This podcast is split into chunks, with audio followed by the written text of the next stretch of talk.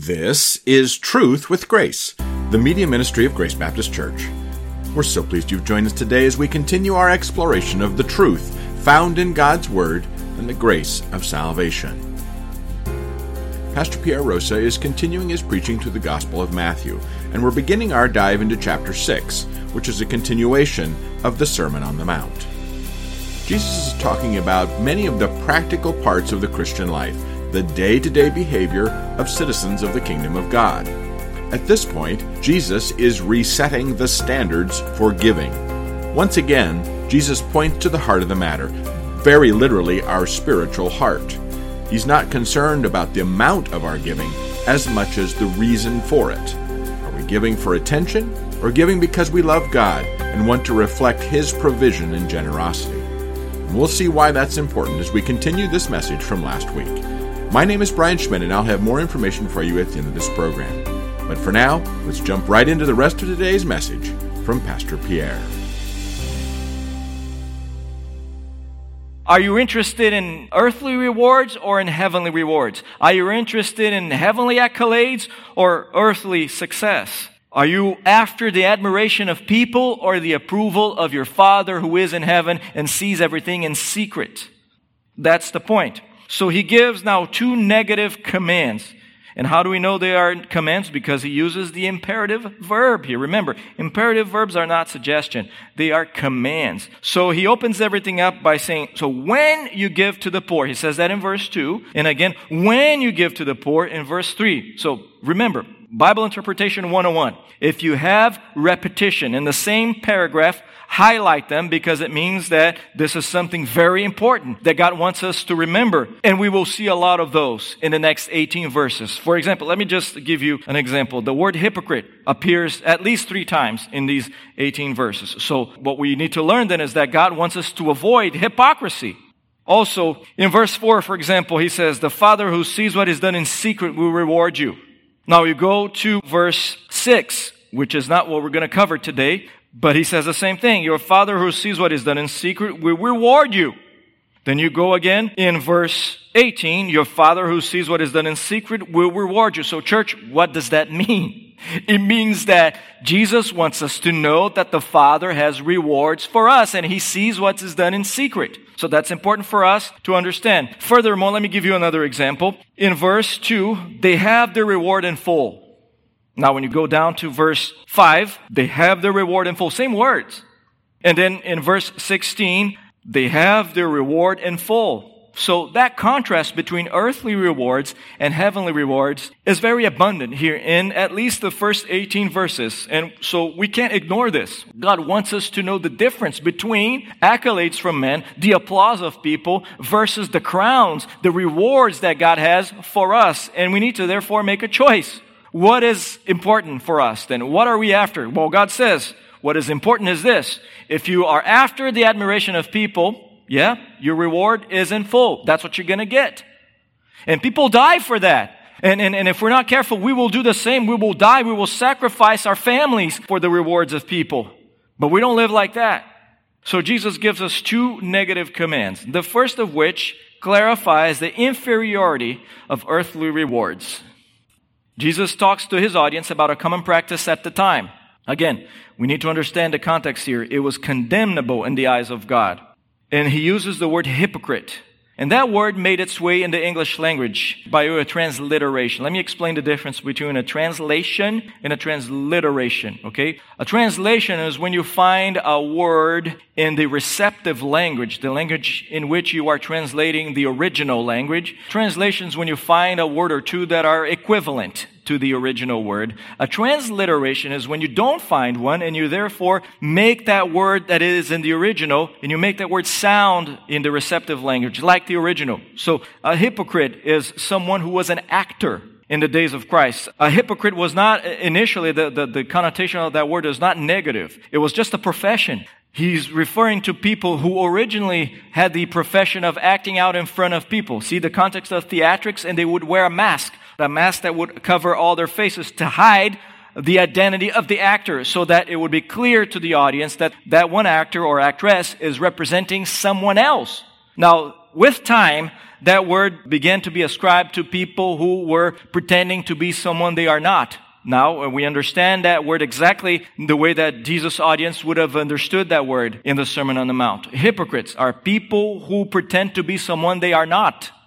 So Jesus says in verse 2, when you give, don't be a hypocrite. Don't be an actor. Don't do like those guys do. And he's referring to the scribes and the Pharisees because remember, they're the ones that have bad theology and now that bad theology translates into bad righteousness, which is not righteousness at all. It's phoniness. It's hypocrisy. And Jesus is saying, don't do that. Don't try to be someone you're not. Now, and evidently they would sound trumpets. These theatrical professional religionists, they would sound the trumpet or have someone else do it for them in the streets and in the synagogues to announce their deed, to let everybody know the great benefactor has arrived.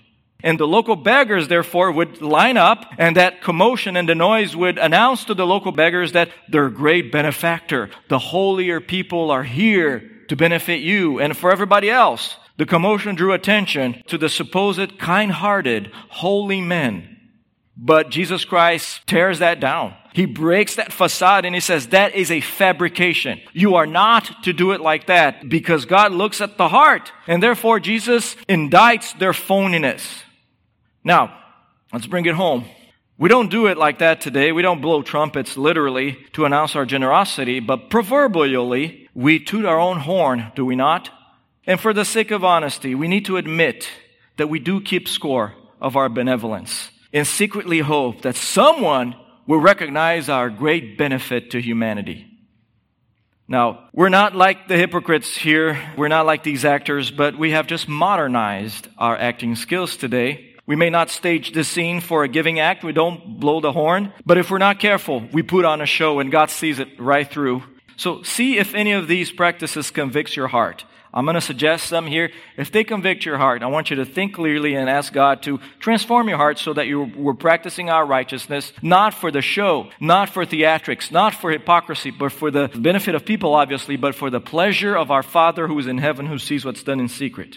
So let me ask you a few questions. First one is, do you expect anything in return from people when you give? Let's say the VIP seat at the annual conference of the organization you support. Do you get disappointed when you don't get the Supporter of the Year award or plaque? And here's one that really convicts all of us. How do you react when you don't even get a thank you from the people you give, whether time, money or the benefit of your service, whatever. How do you react when you don't even get a thank you? Are you doing it for people or are you doing it for God? Because the Bible says whether we eat or drink or anything else we do, we do it for the honor of God. The Bible says for His glory and for His renown, not for our own. And the problem that Jesus identifies is if we're not careful, we will let our proud hearts dictate our actions and God sees right through. So according to Christ, the religious actor gets nothing more than a brief moment of glory, a brief moment of words of affirmation. They get a piece of paper or a plaque that hangs on a wall to accumulate dust and spider webs. And when someone else puts on a more impressive display of religiosity, a, a better act, a better show, you fall into forgetfulness unless and until you produce a better act. You see, that's a cycle that is unhealthy and exhausting because that's not what God expects from us. He doesn't expect us to keep doing those acts so that we may be seen by men. Obviously, he's talking specifically about our giving here, and that's what we're going to stick with because we don't want to get on a tangent here and talking about many other things. But when your heart is right, that's the principle. When our heart is in the right place, we will receive rewards from Him and we will do things for the honor of God without concern about how criticized we're going to be. And that's the point. Because that goes the other way too. We don't do it for the applause of people. We don't do it for the approval of people. So even for the criticism of people, if our heart is right, anything we do, we do it for the glory of God. Whether we give $5 or $5,000 is irrelevant. God knows our generosity or whether we give of our time, whether we give up of our energy to bless someone else. God sees the heart and he rewards what's done in secret. He says, but Look at the second negative command that he gives. And he contrasts the inferiority of earthly rewards with now the superiority of heavenly rewards. The superiority of heavenly rewards, verses 3 through 4. And he uses another figure of speech, and by now you've realized Jesus is a master of use of figure of speech in the uh, Sermon on the Mount here, and in every one of his other discourses. He uses a lot of proverbial language or parabolic language to make a point. But before we even look at the point, let's just say God is the author of beauty, and that is literary beauty here when he uses figures of speech. And he's done already some of those in chapter 5, but he's the creator of beauty and order. He's a literary master. He is the master wordsmith. So what he means by the left hand or the right hand, which all of that is this, is proverbially informing one's left hand symbolizes the trumpet in the previous verse. The same thing. It's, it's a restatement of the same principle, but now in figurative language. He's condemning a practice that they did, and now he's using a figure of speech, proverbial language, to make a point. And his point is to contrast earthly rewards with heavenly rewards. And because notifying each hand uh, symbolizes or accomplishes the same outcome that a trumpet would do to keep track, to keep records of your giving for the purpose of hoping that someone would honor your great benefit to humanity. And according to Jesus, such an attitude of the heart reveals phony righteousness. He provides a better option in the next verse here. He says this when you do it, do it in secret. Verse 3 When you give to the poor, do not let your left hand know what your right hand is doing, so that your giving will be in secret. Now, he may be referring to the chamber of secrets in the Temple of Jerusalem. We're not entirely sure, but he may be referring to that, where according to Jewish tradition, people will drop in their benevolent gift anonymously. And that illustrates the point that quiet generosity is the goal for all of us who are subjects of the kingdom of heaven. Quiet generosity. That is spiritual virtue at the highest level. And it demands such an action because it pleases the one who sees in secret and who gives heavenly rewards. Infinitely superior than earthly recompense. Oh, and by the way, such an act here, giving in secret, also honors the attributes of God, namely omnipresence and omniscience, because whenever we give, God is there already. He knows how much we're giving. And again, that's not the point. The point is in our hearts. He knows the amount, but that's not as important as the attitude of the heart because he's the omniscient one. Let me give you an example of an approach that is the opposite of the one that Jesus teaches here. Years ago, a man came up to me after the Sunday church service. He took a deep breath to state his case to me. He said, Pastor, I put in $700 today in the offering plate. I looked at him and said, that's good, but I, I, don't really need to know the amount. In fact, I don't, I, I, stay completely out of the budget. I, I don't need to know. And he said, oh, no, no, no, no, pastor, that's not the point. I want you to know because I am expecting God to give me 7,000 back. So I'm tithing in reverse. I didn't say anything to him at the time. It was during the handshaking, but the only thing in reverse that day was his thinking. I don't think he got his $7,000 back because God probably saw what's in the heart. Uh, that's precisely the opposite of the divine standard. Now, let me give you a biblical example that happened 2,000 years ago when it comes to this sort of reverse thinking and generosity. You may have heard of a couple called Ananias and Sapphira. Likely inspired by Barnabas and the generosity of Barnabas, this couple sold a piece of property and gave part of the proceeds as a love offering to the recently inaugurated church. So far, so good. But the problem is they lied to the apostles and they said that the donation was the total sales price. They wanted to impress people. That was the problem. See, the problem wasn't of giving anything to, to the church. They could have give, given nothing and God would still have been pleased with them if the heart is in the right place. But Luke tells us what happened next. And this is a longer passage. So let me read this Acts 5 verses 1 through 11 to you. Luke says, a man named Ananias with his wife Sapphira sold a piece of property and kept back some of the price for himself with his wife's full knowledge. In bringing a portion of it, he laid it at the apostles' feet. But Peter said, Ananias, why has Satan filled your heart to lie to the Holy Spirit and to keep back some of the price of the land? While it remained unsold, did it not remain your own? And after it was sold, was it not under your control? Why is it that you have conceived this deed in your heart? You have not lied to men, but to God.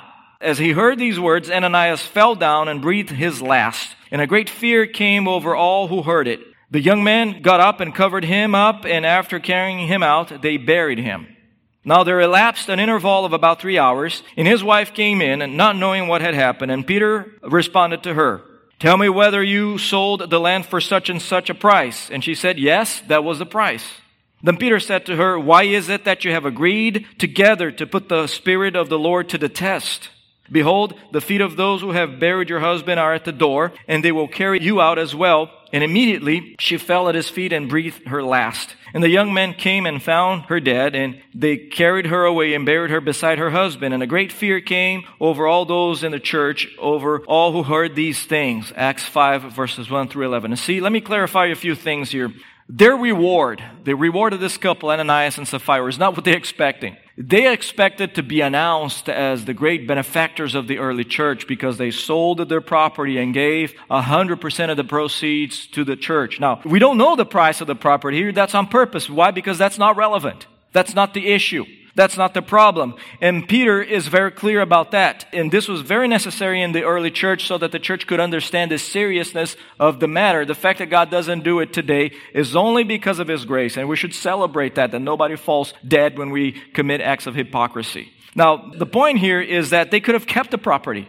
They were not under any obligation to sell anything. In fact, the Bible says in the previous chapter that Barnabas and some other folks did the same. So the problem wasn't even knowing that they did that. Because Luke obviously knew what Barnabas and some of the other people were doing. So the problem was not notifying people that they were doing that. The problem was their proud heart. They could have kept the property and there wouldn't have been any problem. They could have sold the property and given half of the proceeds to the church and said, this is half of the proceeds. Or they could have given 10% or they could have given 1% or they could have given nothing and they would still be okay in the eyes of God.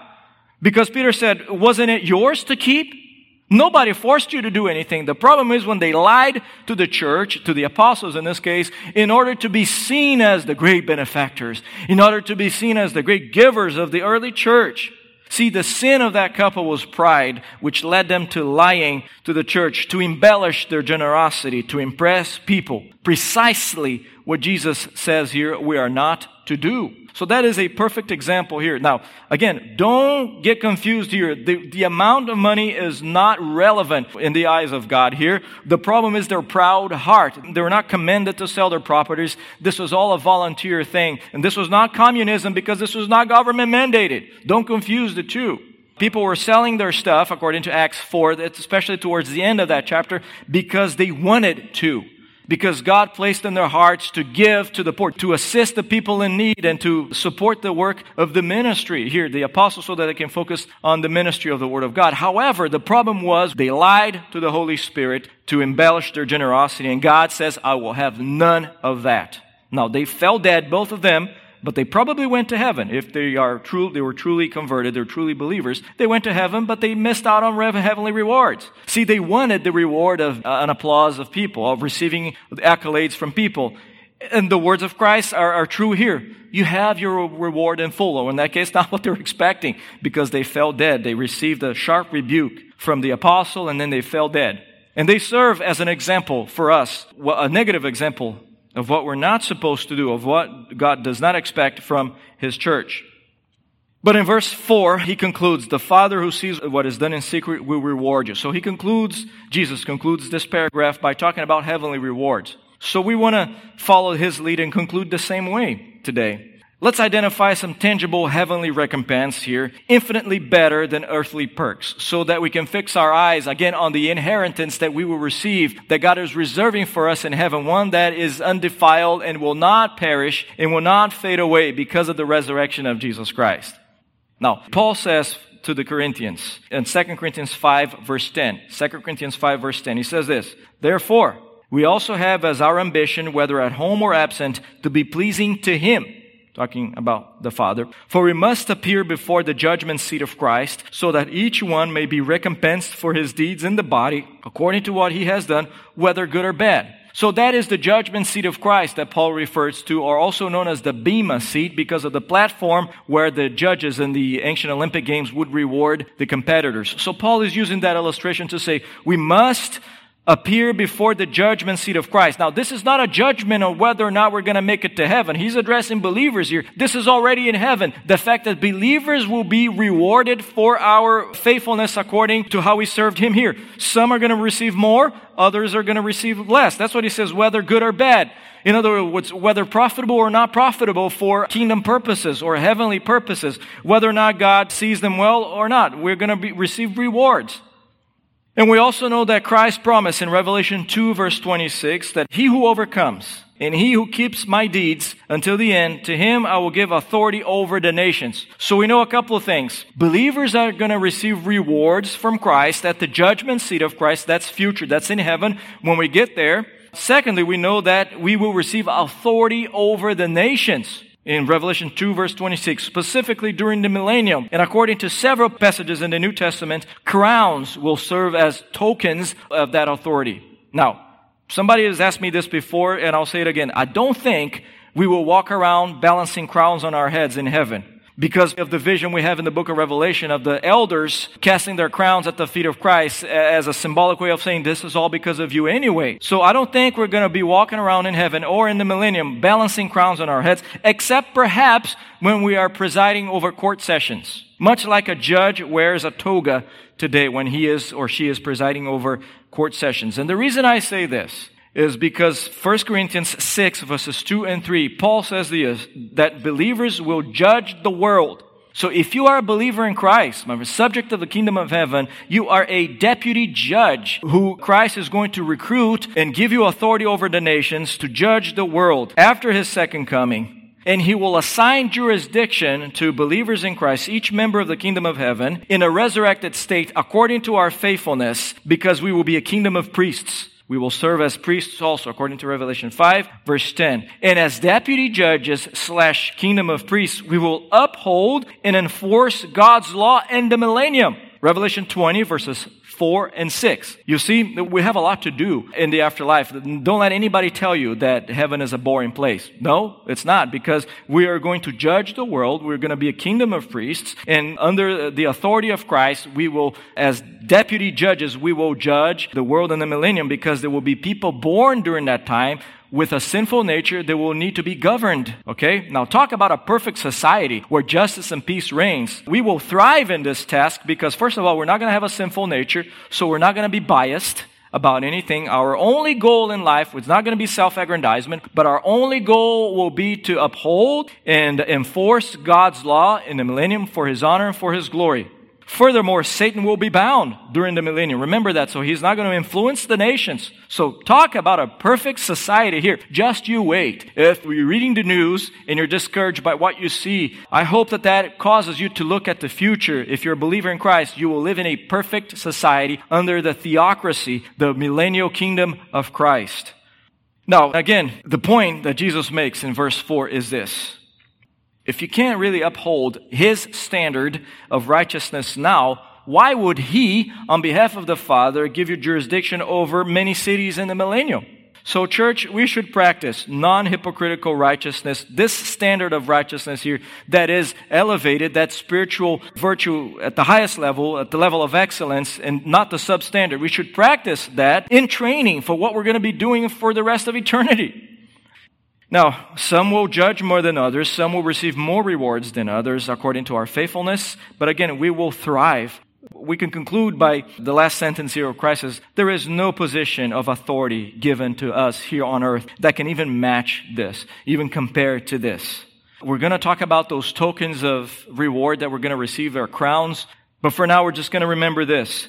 The only reason we are going to receive crowns of reward is because Christ wore a crown of thorns on your behalf and on mine. He was condemned so that we would be honored in the future. Nothing compares to this. So you see the foolishness of wanting the applause of men. You already have the applause of the Father because you are in Christ. Not because of your performance, but because of His great love for you. He placed you in a position of honor, in a position of blessing. You already have every spiritual blessing in the heavenly realms. Therefore, the applause of people mean little to you. Of course, God uses people to encourage us and affirm us, and we welcome that. But we need to understand that what we're really after is the rewards from our Father who is in heaven, because that's the one that really counts. So for now, we're just going to close by echoing the heavenly ensemble in the book of Revelation when they say in Revelation 5, verse 12, power and riches and wisdom and might and honor and glory and blessing belong to Christ. Let's pray together. Father, thank you for the relevance of the Word of God, Lord, and the fact that you make it very clear as to the kind of righteousness, practical righteousness you expect from us subjects of the kingdom of heaven. Father, teach us to give generously. Teach us to give genuinely, like your word says here, Lord, not to impress people, not to want to buy influence, but to honor you, Lord, because you are the one who rewards according to your standard, according to your purity and goodness, Lord. And that's what we're after. Our goal in life is to make disciples of Christ, Lord. And we, we, we consider that a great honor, Lord, and a great privilege. And we want to honor you by doing this well and with excellence. In Jesus' name we pray. Amen. If you have questions or comments, we'd love to hear from you. Our email address is radio at gbcsalem.org, or you can visit our website, truthwithgrace.org, for more information about our church and this media ministry. We're always looking for people just like you to join us in spreading the gospel around the world. This broadcast is provided to you at no cost through the generosity of financial and prayer supporters of Truth with Grace. Please feel free to share it, but please don't charge money for it or edit it in any way without the written consent of Grace Baptist Church. Until next time, this is Truth with Grace.